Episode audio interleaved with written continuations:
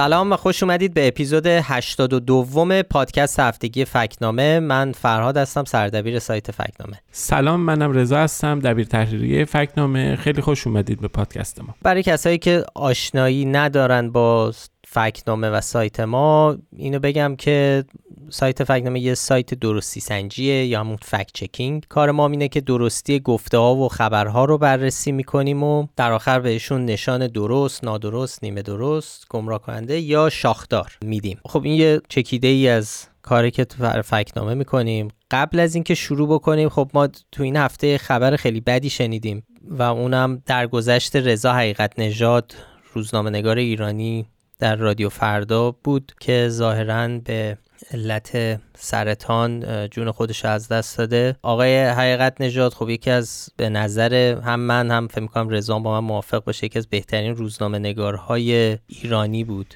دقیقاً.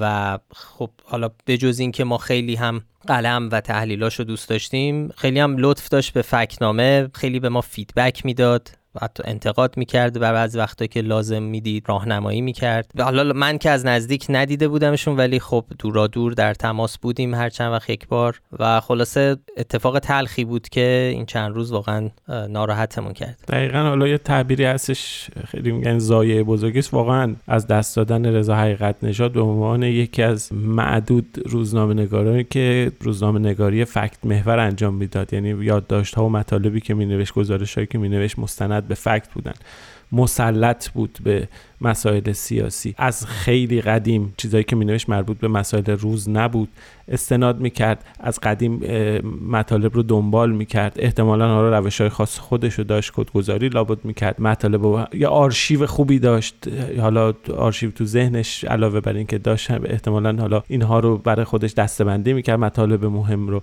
و وقتی که یه گزارشی مینوشت همیشه از یک زاویه‌ای شروع میکرد، به یه فکت‌های ارجاع میداد که در واقع تحلیل خودش رو محکم بکنه. به هر حال این خیلی غم انگیز است دست دادن یک نفر در شرایطی که به هر حال لازمه که ما روزنامه نگارانی داشته باشیم که بیان با استناد به فکت ها و اینها تصویری از واقعیت برای ما ترسیم کنن. به هر حال خیلی خبر غم انگیزی بود و ما هم خیلی متاثر شدیم از شنیدنش. و حالا اصلا پول درگذشت خود حقیقتنژاد هم یه سری ما شاهد پخش شدن اطلاعات نادرست بودیم. خب زبان تندی داشت و با کسایی که باشون مخالف بود به شدت میرفت، شاخ به شاخ میشد تو شبکه‌های اجتماعی، برای همین دشمن کم نداشت. و حالا سر فوتش احتمالاً کسایی که تو شبکه‌های اجتماعی هستن شاید برخورده باشن به این موضوع که یه موضوعی رو راه انداختن که فلانی از ایدز مرده، که خب حالا این لایه‌های مختلف داره، به جز اینکه واقعیت نداره باز هم یک نوع نگاه تحقیرآمیز تحقیرآمیزی به اولا به بیماری ایدز و اینکه خب هر کسی به ایدز مبتلا شده حاصل یک بیبندوباری اخلاقیه و تصورات نادرست اینجوری.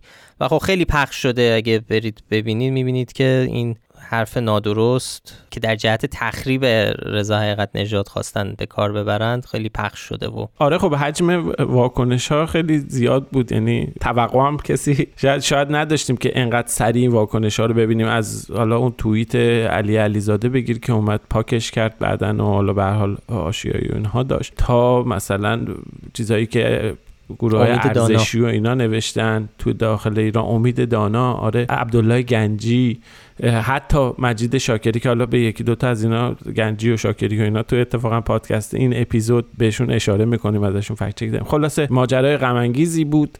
اخبار و حواشی که پشت این خبرم اتفاق افتاد اونها هم به هر حال ناراحت کننده بودن، تصویر خوشایندی نبود چیزایی که دیدیم، ولی خب دیگه به هر حال اتفاقی که افتاده و ما هم متأثریم. خب بریم سراغ موضوعات این هفته که خب باز هم خیلیاش مربوط به وقایع اخیر ایران میشه، تقریبا همش.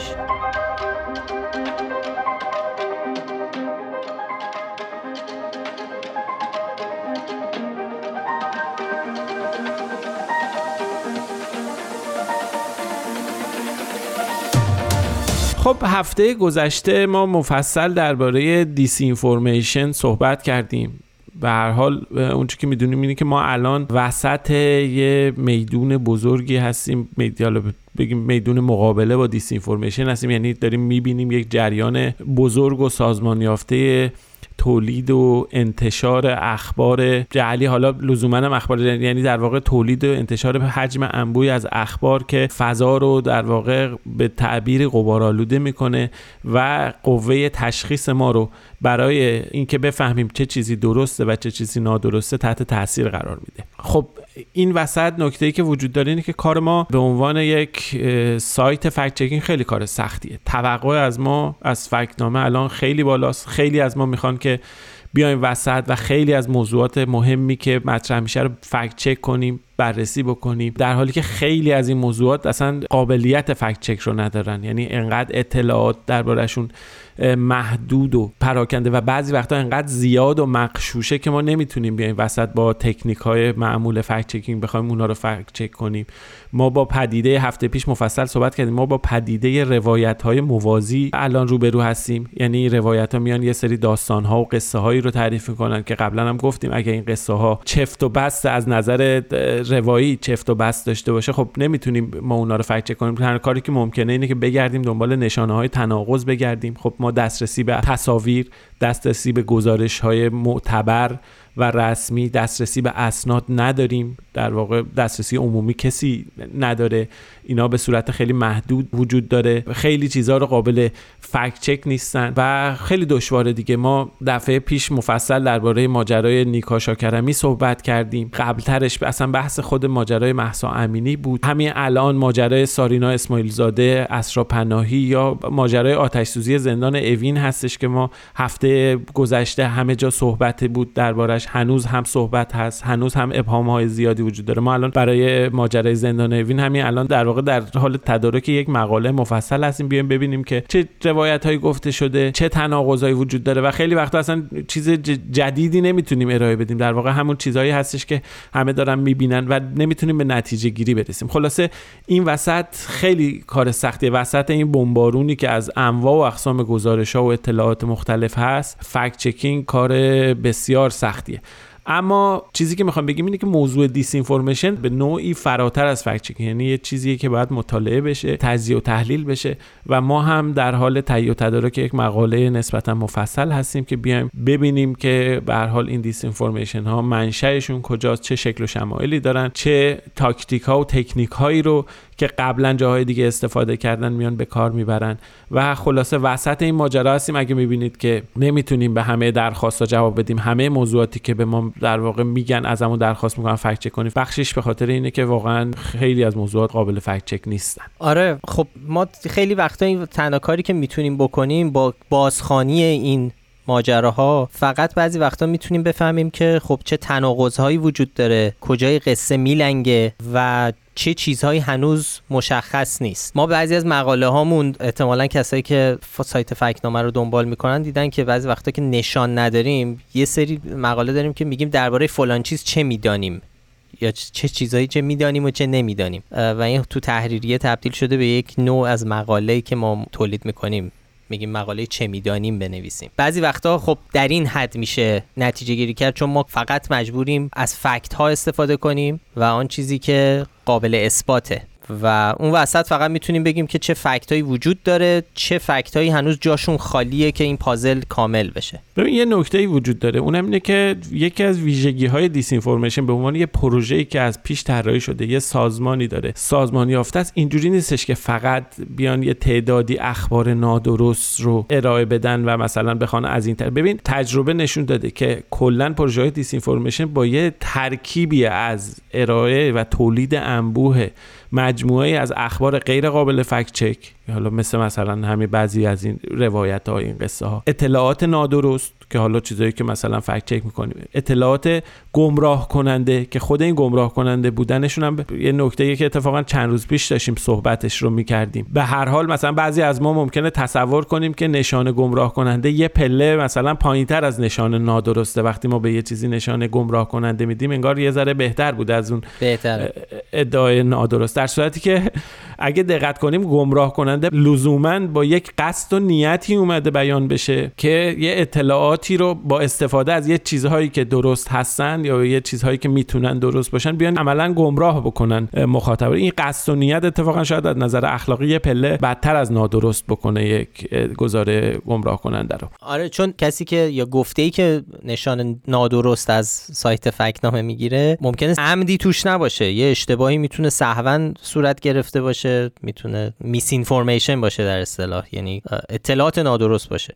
ولی گمراه کننده همونجوری که گفتی اصلا تعریفش برای ما هم تو رو سایت ما هم سرپوش گذاشتن بر فکت مهمی یا ارائه ماجرا به یه شکلی که واقعیت رو منحرف کنه.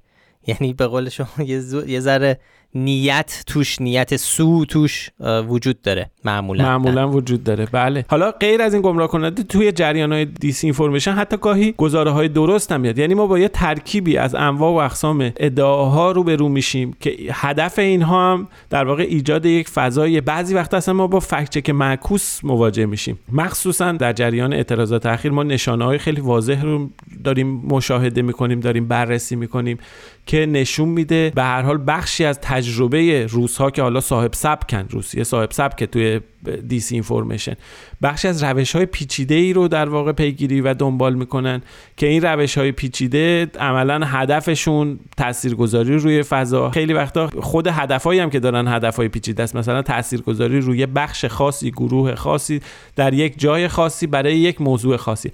ما خلاصه توی این بعضی وقتا از روش فکت چک معکوس استفاده می‌کنن، بعضی وقتا از روش خودشون تولید خبر جعلی می‌کنن، بعد میان اون رو فکت چک میکنن و به این طریق در واقع یک مجموعه از اخباری که داره منتشر میشه رو میان تحت تاثیر قرار میدن. بعضی وقتا از یه تکنیکای خیلی پیچیده استفاده میکنن برای این کار و خلاصه هدف اینها مغشوش کردن فضا و تاثیرگذاری روی اون دایره هدفیه که برای پروژه دیس اینفورمیشن تعریف کردن. آره، اینی که گفتی که روشیه که روس‌ها خیلی ازش استفاده میکنن و یه پدیده کم و بیش تازه‌ای هم هست، یعنی تو عصر شبکه‌های اجتماعی خیلی داره ازش استفاده میشه و اسمش هم هست فالس فلگ فیک. حالا ترجمه فارسیش مثلا فیک های هشدار دروغین، حالا یه ذره چیزه، یعنی که چجوریه، همونطور که الان گفتی شما به رقیبت یه چیزی رو نسبت میدی و از قول اون و از قول جبهه مقابل یک محتوای نادرست رو منتشر میکنی. مثلا الان تو کانتکست ایران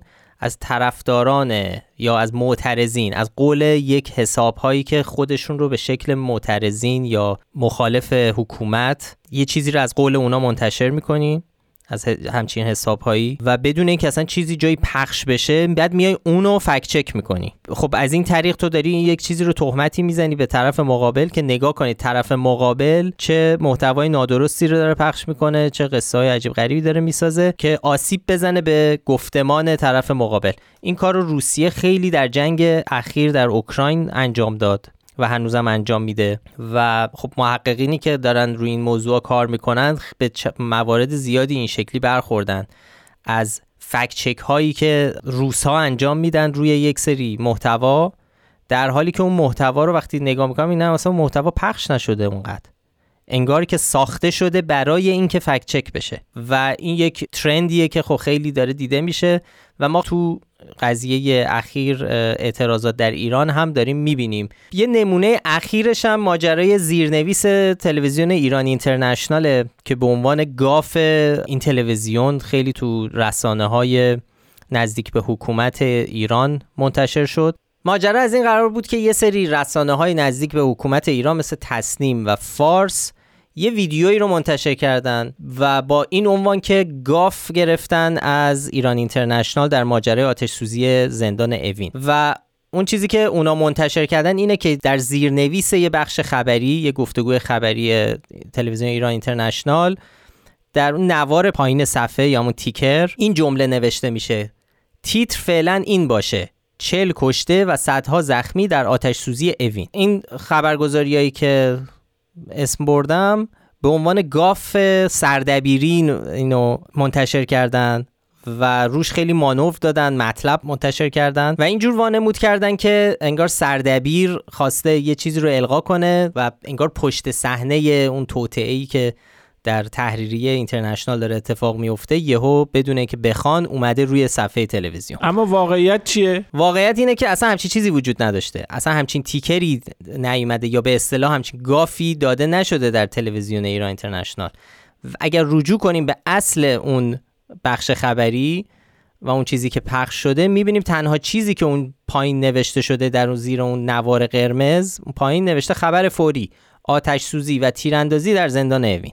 در واقع اون چیزی که معلوم شد با بررسی هایی که انجام شد و حالا خود اصلا اصلش هم که آدم بدون بررسی هم میتونه ببینه، ولی با بررسی های فنی هم که انجام شده میشه فهمید که لایه های اضافه شده به این ویدیو و این ویدیو دستکاری شده و اینجور وانمود شده یک بخش نوار فیکی رو اضافه کردن و خود این رسانه ها یا حالا هر کسی که پشتش بوده این قسمت رو بهش اضافه کردن که تیتر فعلا این باشه چهل کشته و صد زخم، که بعد بیان خودشون فکت چک کنن. دقیقاً همون روشی که قبلتر عرض کردم، روش روسی، همون فالس فلگ فیک، اینکه یه چیزی رو فیکی رو بسازیم، منسوبش کنیم به طرف مقابلمون و بعد بیایم اونو فکت چک کنیم و بعد بگیم ببین طرف مقابل چقدر دروغگوه. دقیقاً، یعنی یک روش پیچیده‌ای که واقعاً نشونه‌هاش رو ما توی جریان قدرتمند دیساینفورمیشن روسیه در جنگ اوکراین دیدیم و اینجا هم شاهدش هستیم. اتفاقا خود اینترنشنال هم یه باکس خبری برای بررسی همین موضوع رفت اونجا. حالا غیر از این که ما میریم اصل خبر رو نگاه میکنیم، آرشیو رو نگاه میکنیم، میبینیم یه چنین نواری نیامده،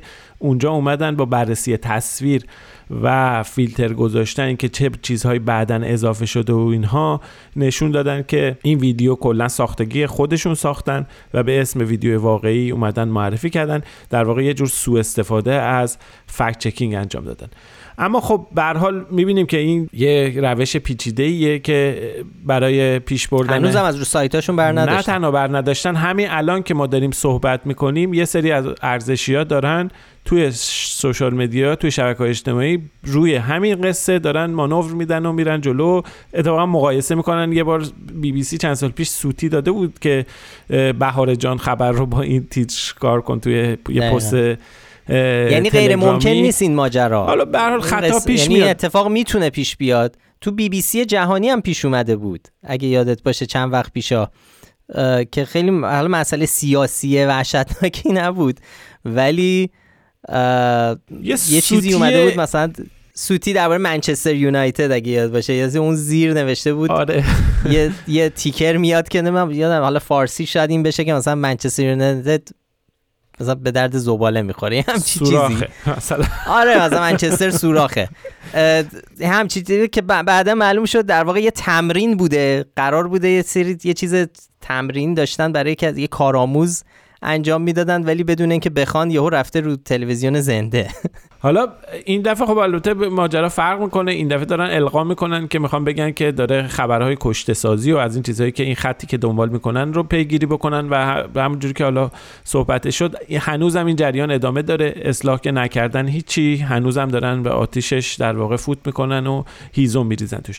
اما این پیچیدگی بعضی وقتا سر مسائل ساده است. واقعا تو این وضعیتی که الان به وجود اومده تشخیص دیس اینفورمیشن، یعنی جریان سازمان یافته تولید اطلاعات غلط و فضاسازی با میس اینفورمیشن، یعنی همون اطلاعات غلط، تشخیصشون سخت میشه. آدم میمونه که یه چیزی که میبینه این آیا یه اشتباه و سوتی و حاصل کم سوادیه یا نه یک جریان پیچیده، همون در راستای اون جریان پیچیده دیس اینفورمیشن. نمونش ماجرای عبدالله گنجی و توییتی که درباره یک پست بی بی سی فارسی زده بود.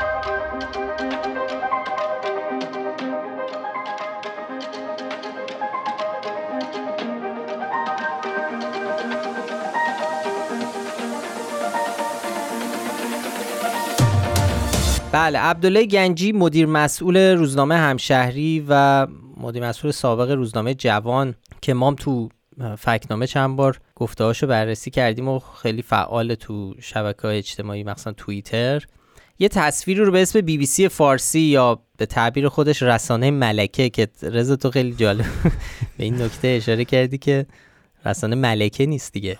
ملکه رفته به رحمت خدا دیگه، ولی خب حالا از نظر اینا هنوز رسانه ملکه است. که توش توی باکس قرمز که زیرش لوگوی بی بی سی بود نوشته شده بود آیا این بار هواپیمای تیم ملی فوتبال سقوط خواهد کرد؟ کدام ساختمان فرو خواهد ریخت؟ چند صد هزار نفر قربانی خواهند شد که مردم را در سوگ و وحشت فرو برند و در این حرکت عظیم اختلال ایجاد کنند. خب آقای گنجی اینو به عنوان این که بی بی سی فارسی ببینید چی منتشر کرده با این توییت که نوشته شبکه ملکه نیز برای کم نیاوردن از سعودی اینترنشنال به کثافتکاری روی آورده و خب این اینو خواسته القا بکنه که بی بی سی فارسی همچی چیزی منتشر کرده. خب این مطلقاً هیچ ربطی به بی بی سی فارسی نداشت. این تصویری که منتشر کرده بود تشخیصش هم کار دشواری نبود، کافیه که فقط ما پست‌های بی بی سی رو تو شبکه‌های اجتماعی و اینستاگرام اینا نگاه کنیم، با چشم غیر مسلح هم میشه تشخیص داد که فونت، گرافیک، محل قرار گرفتن لوگو، حتی ادبیاتی که داره غلط غلط داره، مثلا فرو بردند داره، نمیدونم از این چیزا، اینا خب خیلی راحت میشه تشخیص داد که این کار بی بی سی نیست. خلاصه به هر حال اگرم کسی تردیدی داشت متوجه یه چنین نشانه‌های آشکاری نشد، خب میتونست بره کلید واژه‌ها رو سرچ کنه. ما هم سرچ کردیم و خیلی زود دیدیم که این تصویر در واقع بریده ای از یک استوری اینستاگرامیه که ظاهرا گلشیفته فرهانی منتشر کرده بود. زیر این استوری هم در واقع این چیزی بود که گلشیفته نوشته بود و زیر استوری هم لینک یه گزارش قدیمی بی بی سی رو گذاشته بود. حرفای حسین سلامی فرمانده سپاه رو گذاشته بود که زمستون پارسال گفته بود اگر هواپیمای اوکراینی سقوط نمی‌کرد جنگ می‌شد. خلاصه این رو نسبت داده بود به بی بی سی آقای گنجی. درسته، تشخیص این که این خبر فیک بود همونجوری که گفتی کار خیلی سختی نبود، کمترین کاریه که حتی یک کاربر عادی هم ازش انتظار میره بکنه، یعنی چک کردن همچین چیزی، چه برسه به کسی که مدیر مسئول یکی از بزرگترین بنگاه‌های مطبوعاتی ایرانه. ولی خب گفتم دیگه ما اولین بار نیست عبدالله گنجی ازش فکت چک منتشر می‌کنیم، به خصوص تو این جریان‌های اعتراضای اخیر خیلی فعالیت داشته و یکی از افرادیه که متأسفانه در تولید و انتشار اخبار جعلی و دیساینفورمیشن نقش فعال داشته. ببین دو تا حالت میشه متصور بود، یا اینکه این سهوی بوده که وا ویلا از این فقر رسانه‌ای، یعنی اینکه کسی که نمیتونه چشش به فونت حساسیت نداره، آره دیگه فقر سواد رسانه، بی سوادی رسانه‌ایه. کسی که مدیر مسئول همشهری، روزنامه‌نگار، یادداشت نویس، اینا دیگه واقعا جای تأسف داره. ولی اگه عمدی هم باشه که دیگه بدتر، دیگه این بدتر. شکل از تولید اخبار نادرست واقعا تأسف برانگیزه. دقیقاً. و هنوز هم که تا الان چهارشنبه شب به وقت تهران چک کردیم هنوز این توییتشو پاک نکرده، در صورتی که ما هم در توییتر با اکانت فکتنامه این رو توضیح دادیم و خیلیای دیگه هم براش نوشتن. منم منم رفتم زیر توییتش نوشتم، خیلیای دیگه هم همین رو نوشتن که این رو این کامل کاملا غلط و فیکه. ولی خب نه دیگه، وقتی برای کسی مهم نباشه نه پاک کرده نه توضیح داده دیگه. نه توضیح داده و اصلا انگار نه انگار دیگه. خب پانصد خورده هم لایک داره، حتما هم چرخیده این ور اون ور، کار خودش رو انجام داده. بله، خیلی از اکانت‌های ارزشی دیگه هم یه چنین چیزی رو منتشر کردن. خب بریم سراغ سوژه بعدی که اونم یکی دیگه از مصادیق دیساینفورمیشن به حساب میاد. انکار اتفاق ناگواریه که رخ داده و تلاش برای درست کردن یک روایت موازی است.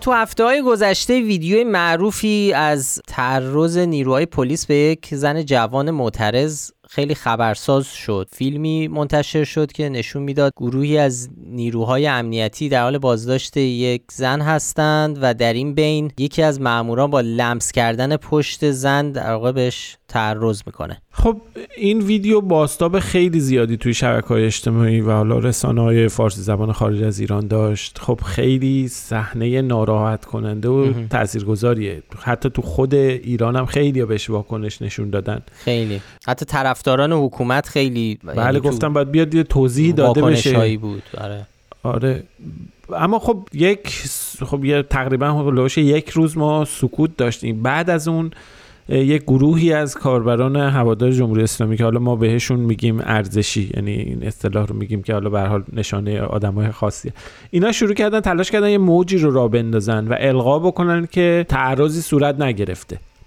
بعضیا توییت زدن، بعضی از این ارزشیا توییت زدن که این مأمور داره لباس خانوم رو مرتب میکنه. بعضیا گفتن نه اصلا این ویدیو داره مثلا یه جوری بازنمایی داره میکنه که انگار این اتفاق افتاد. تو این فاصله این در واقع موضع‌گیری به رسانه ها هم رسید. هم ما پیش بینی میکردیم که این موج به رسانه های رسمی هوادار حکومت برسه، تا اینکه خبرگزاری فارس وابسته به سپاه روز بیست و دو بعد از ظهر روز بیست و دو مهر، یعنی دقیقاً یک روز بعد از انتشار این ویدیو، یک گزارشی منتشر کرد و گفت که اصلاً تعرضی صورت نگرفت. تو این گزارش به نقل از یک مقام پلیس گفته شد که تعرض به دختر جوان ساخته و پرداخته امپراتوری دروغ برای دامن زدن به اغتشاشات است. این امپراتوری دروغ هم از اون چیزاست که آره یک کلید واژه است. کلید واژه‌ایه که تو کلا جمع‌های حکومت ایران استفاده میشه. این توییت عبدالله گنجی هم تو اونم هشتگ امپراتوری دروغ. امپراتوری دروغ آره. آره امپراتوری دروغ وقتی میگن منظورشون رسانه‌های خارج از کشور رو که خب حالا از دید اونا به صورت گسترده ترش احتمالا دولت‌های خارجی که اون رسانه ها توشونن و منظور اینه. حالا یه نشنیدید قصه قصه خلاصه گفته ساخته پرداخته امپراتوری دروغه برای دامن زدن به اغتشاش. حالا این مقام پلیس که اسمش هم معلوم نیست ادعا کرده که مأمور داشته تلاش میکرده یک خانم رو که به قول اونها از محرکان اغتشاشات میدان آرژانتین در تهران بوده سوار موتور کنه که با دخالت فرمانده میدان به دلیل مناسب نبودن وسیله نقلیه از بازداشت منصرف شده. یعنی با قطعیت میگن تعرضی صورت نگرفته، بلکه موضوع این بوده که داشتن تلاش میکردن یه زن رو بازداشتش کنن و سوار موتور کنن. کلن هم جالبه این با موتور مردم رو بازداشت کردن، یه پدیده جالبیه که ما داریم میبینیم. اما خب صرف نظر از این چیزا ما بررسی کردیم واقعا از کسایی که دستاشون رو بستن از پشت و سوار بله. موتور میکنن میبرن.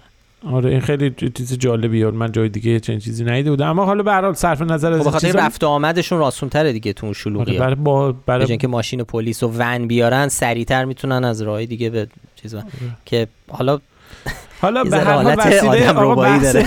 بحث موتور رو نکنیم، ولی به هر حال وسیله مناسبی از ه... از هیچ نظری وسیله مناسبی برای بازداشت کردن نیست. از چه از منظر کسی که بازداشت میکنه ببینید، چه از منظر کسی که بازداشت میشه و چه از نظر ناظری که داره تماشا میکنه، واقعا وسیله مناسبی برای این کار نیست. اما ولش کنین چیزا رو، بریم ببینیم خود موضوع چی بوده. ما بررسی کردیم ببینیم که ماجرا از چه قرار بوده، چرا این ادعایی که مطرح شده نمیتونه ادعای درستی باشه. خیلی کسایی که در واقع میخوان قصه رو جور دیگری وانمود کنن و نشون بدن میگن که این با دستکاری های تصویری این یه جور القا داره میشه که این مأمور داره تعرض میکنه.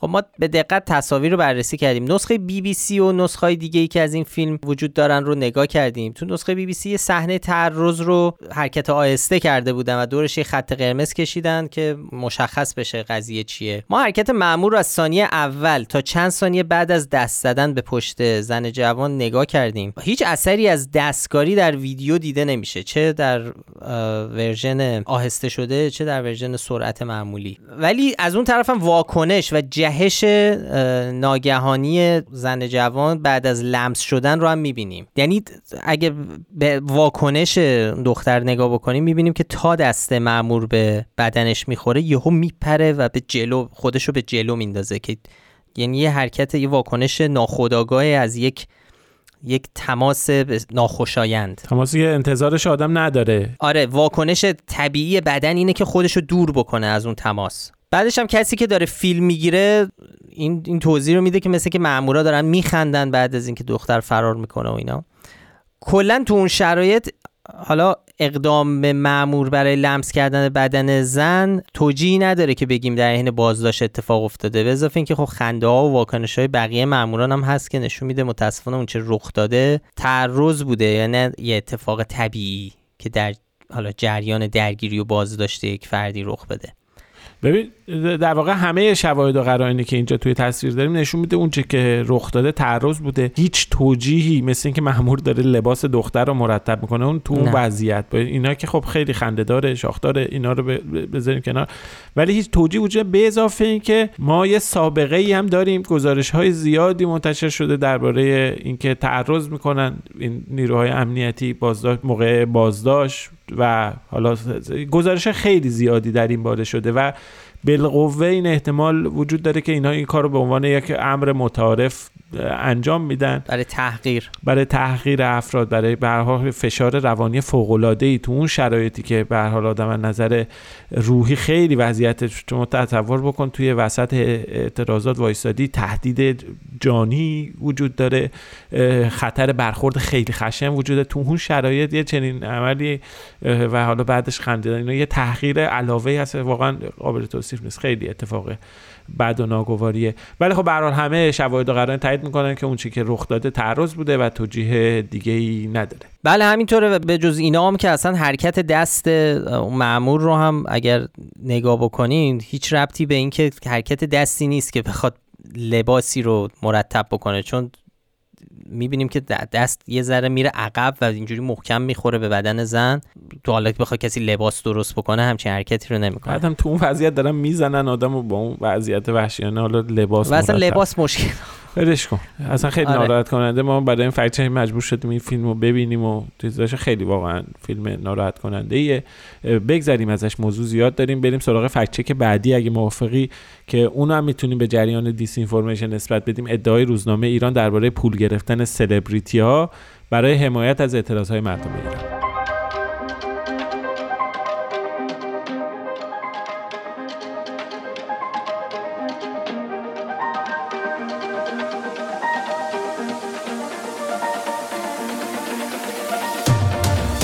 خب روزنامه ایران، ارگان رسمی دولت جمهوری اسلامی، روز بیست مهر گزارشی رو منتشر کرد با عنوان پول میگیرم استوری سیاسی میذارم، و مدعی شد که سلبریتی های خارجی، من نقل قول میکنم، سلبریتی های خارجی در ازای پول های هنگفت از اعتراضات مردم ایران حمایت کردند.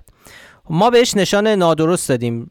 رضا میخوای یه ذره توضیح بدیم و مرددم بودیم که شاخدار بدیم یا نادرست، چون به هر حال این ادعایی که مطرح شده هم غیر مستند و بی پایه اساسه و همین که از نظر منطقی نمیتونه، یعنی پای منطقش هم میلنگه. توی این مطلب به یک گزارش اینسایدر اشاره شده و در روتیتر از عبارت نقش عربستان سعودی در استفاده سیاسی از اینفلوئنسرها استفاده شده. یعنی یکی که این گزارش رو ندیده، یعنی متنش رو نخونده، تیتر رو رو تیتر رو ببینه، این تصور به وجود میاد که عربستان حالا مثلا اومده و از اینفلوئنسرها رو حالا به یه جوری استفاده کرده، سوء استفاده کرده، پول داده بهشون که بیان حمایت کنن از اعتراض مردم ایران. اما در واقع این گزارش اینسایدر که روزنامه ایران دربارش نوشته تو سپتامبر دو هزار و نوزده، یعنی دقیق بگیم هشتم مهر هزار و سیصد و نود و هشت منتشر شده. موضوع این گزارش ربطی اصلا به ایران و اتفاقات ایران ایران نداره. برنامه دولت عربستانه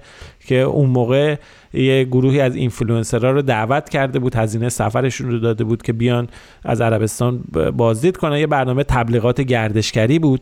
خب این اتفاقات بعد از کشته شدن که یک تصویر خوبی از عربستان بر در جهان دقیقاً. خب این اتفاق یه سال بعد از کشته شدن جمال خاشقچی اتفاق افتاده بود. نویسنده گزارش اینسایدر هم در واقع همینی که میگی تعبیر کرده بود که این پرداخت هزینه سفر و دعوت اینفلوئنسرها در واقع تلاشی برای ترمیم چهره عربستان. جمال خاشقچی هم برای یادآوری کسایی که شاید ندونن، روزنامه‌نگار مشهور عربستانی بود که از منتقدان محمد بن سلمان ولیعهد عربستان هم بود که در سال دو هزار و هجده در کنسولگری عربستان در استانبول توسط ماموران حکومت عربستان به طرز وحشتناکی به قتل رسید. بله. حالا نکته اینجاست که این چیزی که روزنامه ایران بهش اشاره کرده، یعنی برنامه تبلیغات گردشگری، نه از نظر شکل، نه از نظر موضوع، نه از نظر ابعاد، از هیچ نظری هیچ شباهتی با اتفاقی که تو ایران افتاده و این حمایت چهره‌های سرشناس بین‌المللی هیچ شباهتی نداره. اولا خب فعالیت این اینفلوئنسرها برای تبلیغ، اونم تو حوزه گردشگری، خب خیلی پدیده متعارفیه. ما حتی تو ایران هم شبیه و نمونه‌شو داشتیم، مثل ماجرا فم تریپ که خیلی هم پرحاشیه بود، حالا نمیخوام بهش بپردازیم. دومین تفاوت این بود که برنامه‌ای که پیاده شده بود یه برنامه پنهانی و محرمانه نبود. برنامه تبلیغ گردشگری، دعوت اینفلوئنسرها که پنهانی نمیشه که. اما روزنامه ایران ادعا میکنه که حمایت چهره‌های سرشناس خارجی از اعتراضات ایران در واقع یه توطئه است از طرف دشمنان، یا حالا اون چیزی که تعبیر کردن نهادهای مداخله کر مثل سنتکام و دولت عربستان و اینا. حالا بماند که حالا سنتکام نهاد مداخله گر هست نیست، اینا بماند موضوع. سنتکام ستاد فرماندهی ارتش آمریکاست.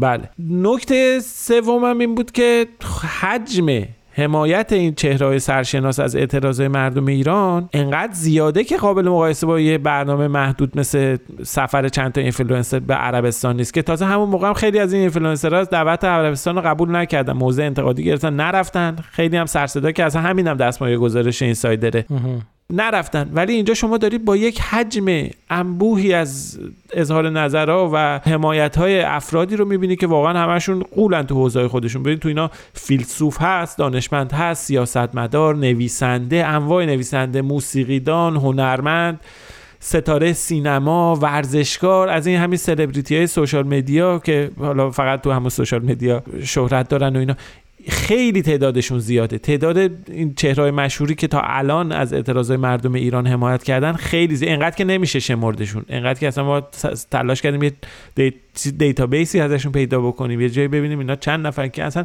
انقدر تعدادشون زیاده که واقعا در حال حاضر غیر قابل شمارشه. تازه ما داریم درباره افراد مشهور و سرشناس خارجی حرف میزنیم، نه چهره‌های داخلی. بله بله، اصلا چون حالا گزارش روزنامه ایران هم روی تمرکزش روی چهره‌های خارجیه. ببین حالا ژیژک، چامسکی، جی کی رولینگ، مارگرت آتوود، راجر واترز، آنجلینا جولی، اوپرا وینفری، گری لینکر، مانچینی، ب... اصلا خیلی تنوع این آدما خیلی زیاده. ببین بعد این تنوع زیاد، شما تصور کن سازماندهی این همه آدم مشهور که شما بیا اینا رو براشون پروژه تعریف کنی، اینا رو بیا، اصلا غیر ممکنه. تازه اگر هم فرض کنی که ممکن باشه، اینا واقعا نمیشه خیلی هاشون رو یه جا زیر یک سقف هم جمعشون کرد، چه برسه زیر یک پروژه. تازه فرضم بکنی باشه هزینه این کار چقدر زیاده، خیلی بالا، کی میخواد این هزینه رو بده؟ اصلا واقعا قابل تصور نیست. ببین توی نیمتای پایین همین گزارش روزنامه ایران تصویر چند تا سلبریتی منتشر شده، جی جی حدید و کیم کارداشیان و اینا، توی همین زیر مثلا تصویر کیم کارداشیان نوشته شده که اون میگه که برای هر کدوم از پستایی که میذاره یک تا یک و نیم میلیون دلار بعضا درآمد داره.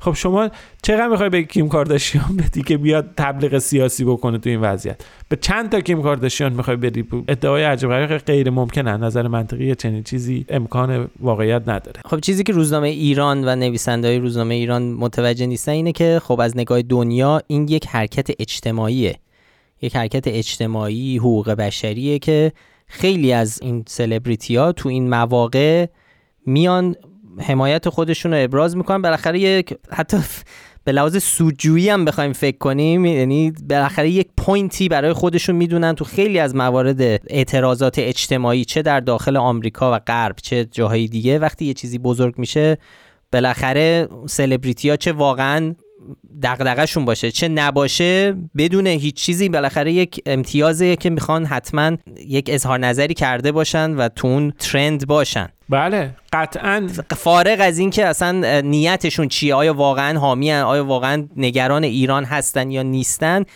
عرضم اینه که اصلا احتیاج به پول دادن نیست، اونا برای پول نمیخوان این تی... این قسمت یه استوری گذاشتن. حتی حتی ببین انگیزه افراد خب متفاوت میتونه باشه برای حمایت از این اعتراضهای مردم ایران، اما چیزی که روزنامه ایران داره میگه، داره اونجا به صراحت به یه پروژه تبلیغاتی سازماندهی شده اشاره میکنه که چنین چیزی واقعا با این حجم از واکنش عمومی ممکن نیست. یعنی حتی اگرم ممکن باشه، حتی اگر به فرض محال یه چنین اتفاقی هم افتاده باشه، توی این مقیاس حتما باید شواهد و قرائنش یه جایی بیرون بزنه که ما هیچی نمیبینیم. هیچ چیزی اگر وجود داشت روزنامه ایران خب میرفت استناد میکرد بگه مثلا فلان گفته‌ای که یکی اعلام کرده اومدن به ما پول داد، ولی یه چنین چیزی وجود نداره، هیچ جایی درزی چنین چیزی نکرده، نه از نظر منطقی ممکنه، نه پایه و اساسی داره و خلاصه که یک ادعاهای نادرست در راستای بی‌اعتبار کردن اون حجم از واکنش‌های گسترده‌ای که ما شاهدش هستیم. خب بسیار عالی، اگه موافق باشی بریم سراغ سوژه بعدی. ما این هفته نشان درست هم دادیم و اونم درباره یک ویدیویی بود که گفته میشد مربوط به زاهدان و اتفاقات بسیار تلخی بود که چند هفته پیش رخ داد که تعداد زیادی کشته شدن.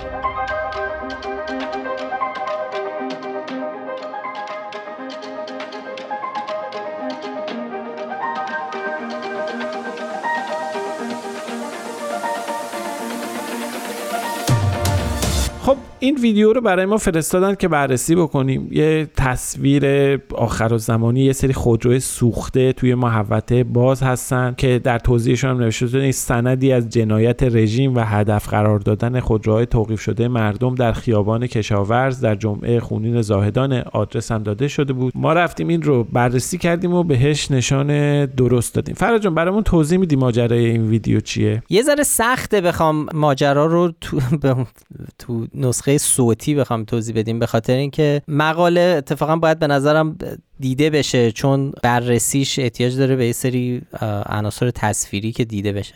ولی خب خیلی خلاصه بخوام بگیم، یه ویدیو پانزده روز بعد از واقعه مشهور به جمعه خونین زاهدان در هشتم مهر هزار و چهارصد و یک منتشر شده که همونجوری که گفتی مدعیه که توی پارکینگ این خودروهای توقیف شده مردم در خیابان کشاورز زاهدان دارن میسوزن و سوختن. خب ما اول باید تعیین میکردیم که این ویدیو آیا واقعا اون جایی که میگه هست یا نه. خب بر اساس علائمی که تو ویدیو دیدیم و با مطابقتش با تصاویر ماهواره‌ای که همونجوری که گفتم اگه باز خود متن رجوع بکنید خیلی میتونید ببینید که با چه بخش‌هایی از تصویر ما مطابقت دادیم، برامون مشخص شد که خب این واقعا پارکینگ بعثت در خیابان کشاورز چهارده در شرق زاهدانه. پارکینگ بعثت حدود یک ساعت پیاده تا مصلی زاهدان فاصله داره. یه چیز دیگه ای که باید مشخص می‌کردیم این بود که بفهمیم که حالا مکان رو فهمیدیم، ولی اینکه آیا زمانش هم با زمان واقعی جمعه خونین جوره یا نه. خب با استفاده از سایه تیر چراغ برق وسط پارکینگ ما میتونیم با رجوع به سایت شادو کلکولیتر که میشه با است... در واقع اصلا کار این سایت اینه که شما با زاویه سایه هایی در تصویر بتونید ساعت یک ویدیو رو تخمین بزنی و مشخص کنی. خب بالاخره این به ما نشون داد که این اتفاق اگه تو هشت مهر باشه ساعت باید حدود چهارده و سی و پنج باشه که یه جورایی جور بود با ساعته که اون واقع اتفاق افتاده. خیلی از خودروهای داخل این پارکینگ برای مدت طولانی دست نخورده بودن، یعنی ما تصاویر ماهواره‌ای رو که با هم مقایسه می‌کردیم در حتی فاصله یک ماه و چند ماه می‌دیدیم که خیلی از خودروها اصلا تکون نخوردن. در واقع اینا خودروهایی هستن که یه جورایی میشه گفت که ول شدن اونجا و حتی بعضیش بعضیشون چرخ و لاستیک ندارن، یعنی دزدیده شده یا حالا هر چی، چرخ و لاستیک اینا رو بردن. خب اگه بخوایم بگیم این تو روز غیر از این ماجرای آتش سوزی در قبل از این واقعه جمعه خونین هم اتفاق افتاده، ما هم هیچ خبری از آتش سوزی در چنین ابعاد وسیعی قبل از جمعه هشت مهر در اخبار محلی زاهدان ندیدیم. پس میتونیم با اطمینان بگیم که این مربوط به همون روز هشت مهره. ولی خب با این حال ما نمیتونیم شاهد مستقیمی نتونستیم پیدا کنیم که نشون بده این آتش سوزی کار عوامل حکومتی بوده یا نه، یعنی سندی که بخوایم مطمئن باشیم صد درصد در این باره نداریم. حالا این دیگه بستگی به تحلیل مخاطب داره، ولی به طور قطعی زمان و مکان و بله در واقع خود این اتفاق آتش سوزی رو میتونیم تایید میتونیم تایید کنیم که مربوط به همون روزه و به اون واقعه مربوطه. با اطمینان بالا میتونیم اینو بگیم. به هر حال ما به این ویدیو و این ماجرا نشان درست دادیم، چون این خب در همون کانتکست اتفاق افتاده. بسیار عالی. خب اگه موافقی بریم سراغ موضوع بعدی. یک ویدیوی طنزی بود که به اسم ویدیوی ضد فمینیسم جا زده بودند حساب‌های کاربری ارزشی، ما بررسی کردیم و بهش نشان شاخدار دادیم.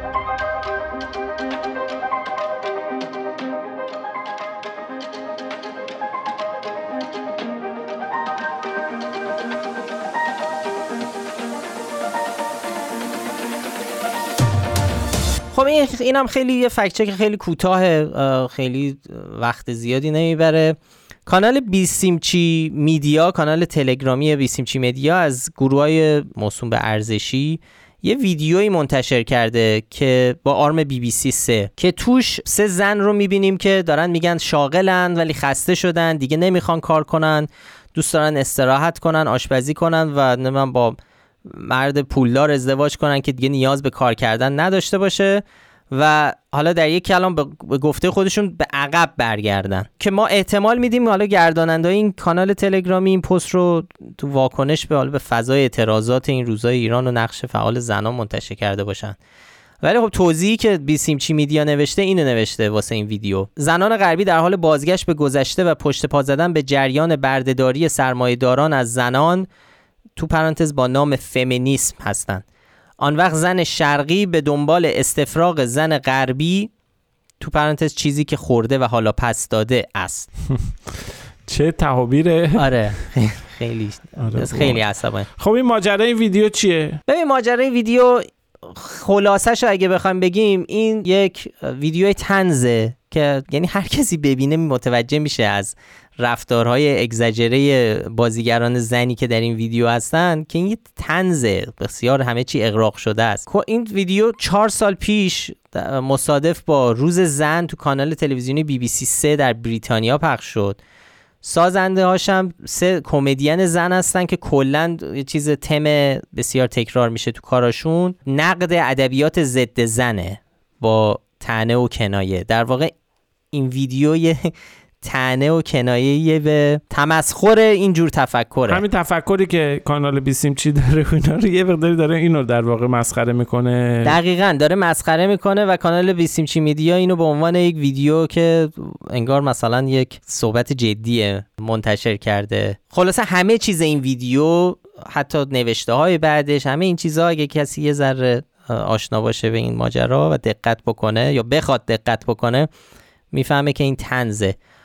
و خب ما بهش نشان شاخدار دادیم به اینکه این ویدیو در واقع پشت پا زدن زنان غربی به فمینیسمه و همین شاخدار هم خیلی مساعد و مناسب. آره حالا منتقدان فمینیسمه که مد نظر اینا هستند واقعا، حالا این روزا هست، ولی قطعا این ویدیو ارتباطی با اونا نداره و یک موج قابل توجه از پشت پا زدن زنان به فمینیسم با اون چیزی که اینا میگن در جریان نیست. نداره. آره خب بریم آخرین فکت‌چکی که قراره این قسمت درباره‌اش صحبت بکنیم و بررسی بکنیم. یه فکت‌چک درباره وضعیت شاخص توسعه انسانی در ایران.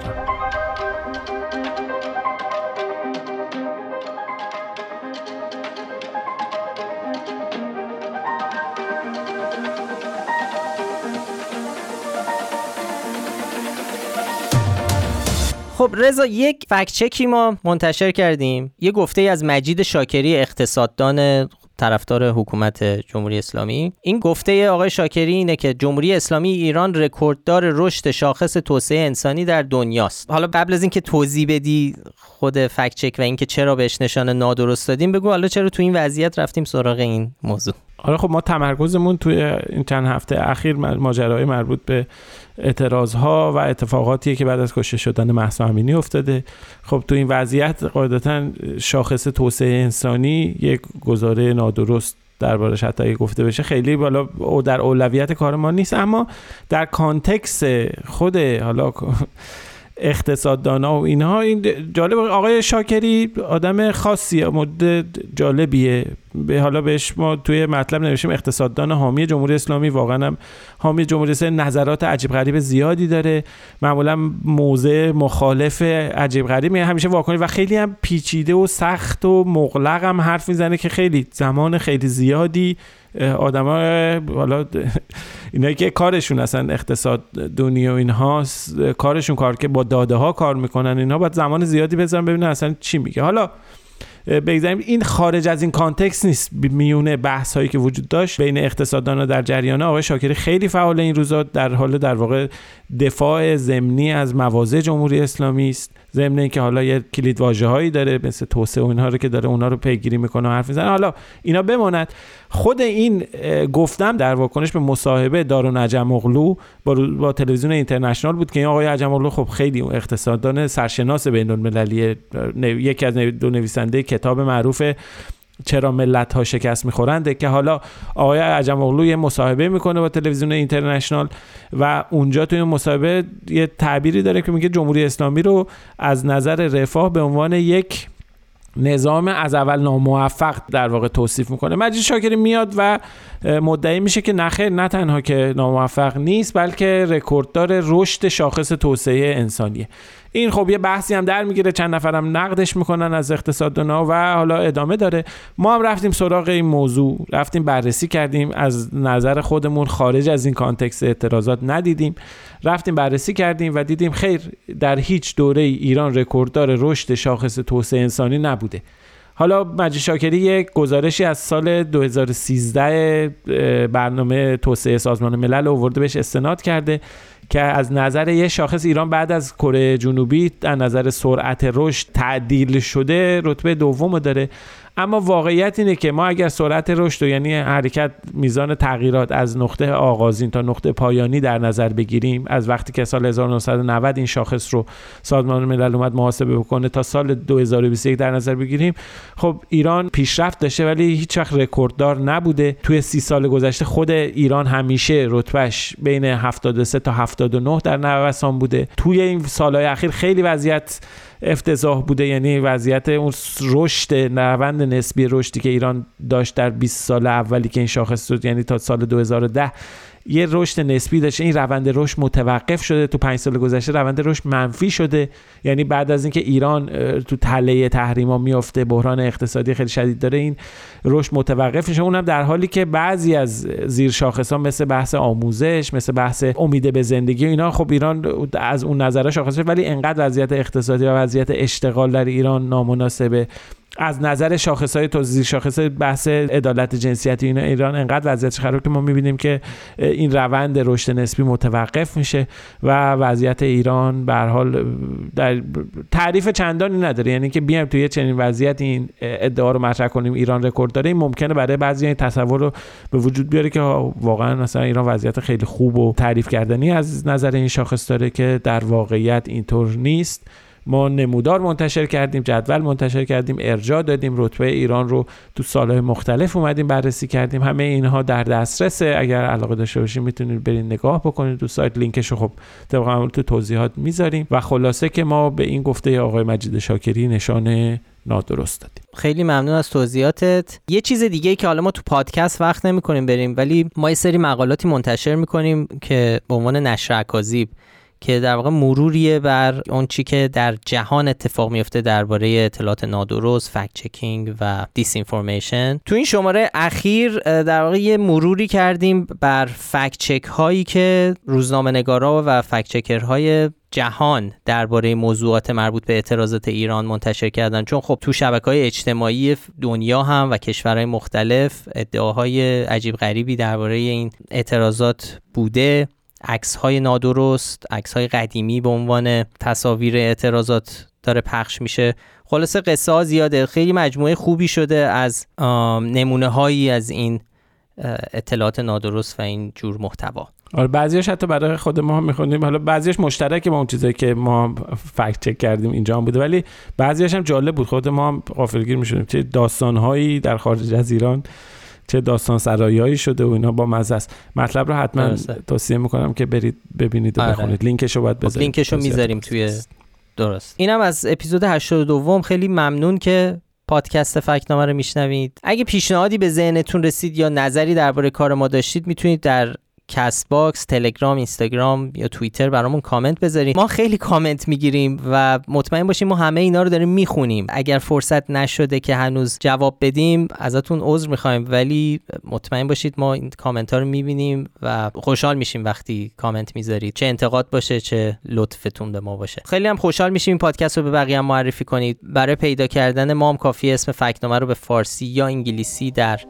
همه اپ‌های پادکست جستجو کنید. مثل هر هفته لینک مطالبی رو که تو اون اپیزود بهشون اشاره کردیم رو در بخش توضیحات پادکست قرار میدیم. تهیه کننده این پادکست هم مثل هفته پیش شان همکارمونه در غیاب افشین، و هیلا نیکو هم مدیر هنری پادکسته که برامون کاورها رو طراحی میکنه. آدرس سایت ما از فکت‌نامه دات کام. تا هفته دیگه خدا حافظ. مراقب خودتون باشید. خدا نگهدار.